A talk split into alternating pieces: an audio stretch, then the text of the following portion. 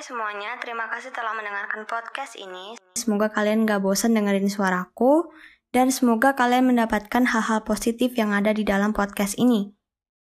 Dan selamat mendengarkan.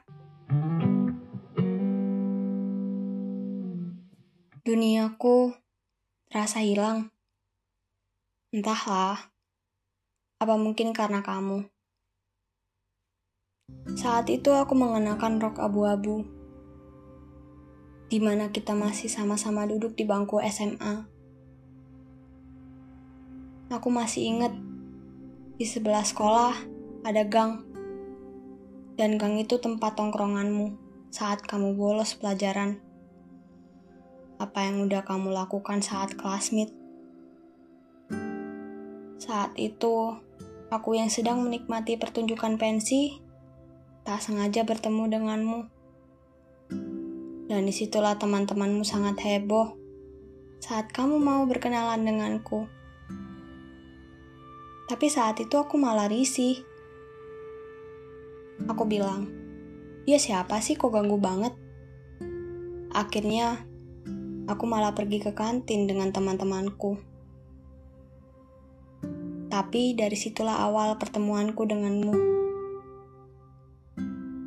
Awalnya aku tidak suka denganmu namun karena kamu berjuang mendekatiku, aku mulai membuka hati.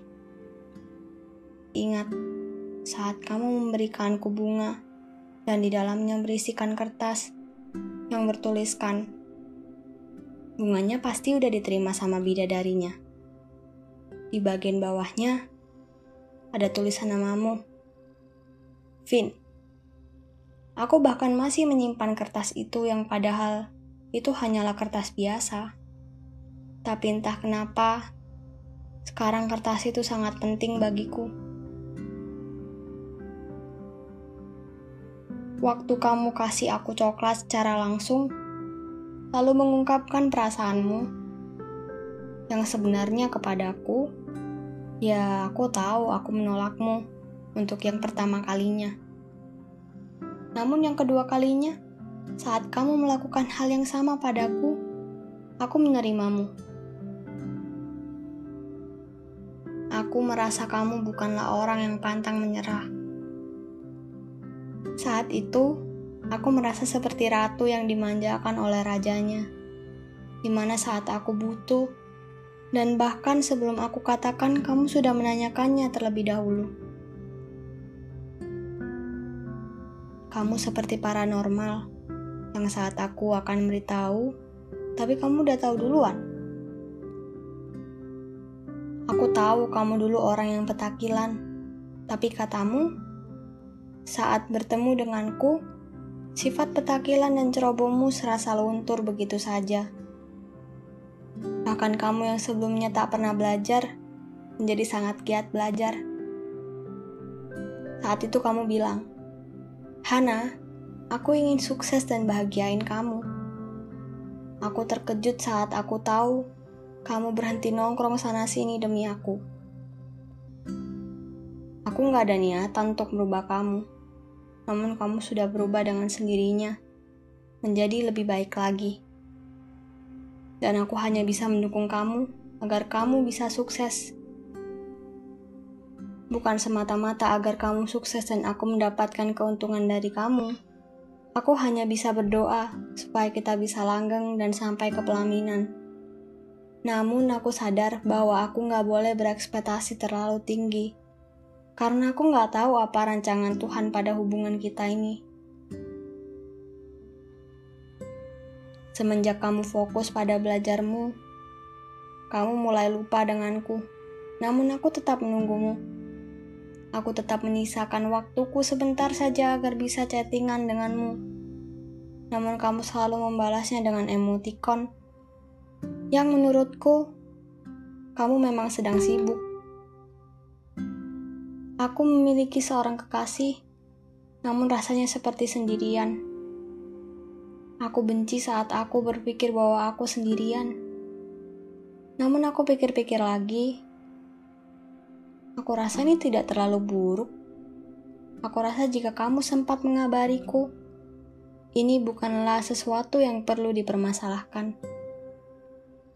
Saat kita lulus SMA, kamu mulai sering mengajakku jalan, mengajakku pergi, dan aku mulai merasakan bahwa kamu memang benar-benar menyayangiku.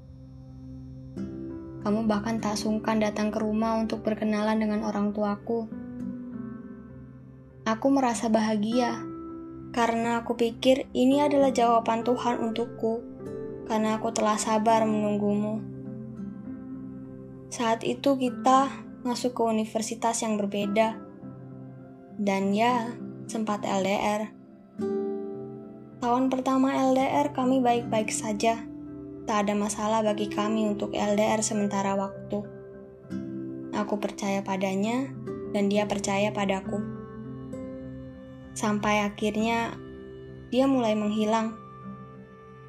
Dia susah dihubungi kadang tak mengabariku, sampai akhirnya aku berusaha mencoba tak mengabarinya. Namun, ia tak mencariku sama sekali. Tapi aku tetap menunggu dia. Hubungan ini digantung begitu saja. Aku merasa frustasi karena aku mengira dia pasti sudah memiliki pasangan baru yang ia temukan di sana.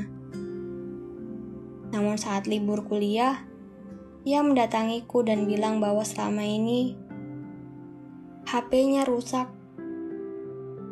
Aku sebenarnya tak ingin percaya. Karena untuk anak kuliahan, HP pasti adalah salah satu benda yang penting untuk komunikasi. Dan juga, aku pernah melihat dia membuat story Instagram. Oh, gitu ya? Lama banget dia nggak ngabarin. Aku sampai lupa loh kita pacaran, kataku. Dia meminta maaf terus-menerus dan menjelaskan alasannya itu benar. Aku jadi tak tega melihatnya, lalu memaafkannya. Dia bilang padaku bahwa dia akan terus menghubungiku saat ia di sana. Ya memang, dia menghubungiku, tapi dia menjadi berbeda, dan kali ini dia seperti sudah tak peduli lagi tentang hubungan ini. Dia menjadi orang yang dingin di chat Kadang dia cuma membaca pesanku, dan kadang dia membalasnya dengan satu huruf. Dan dia tak pernah ingin menelponku.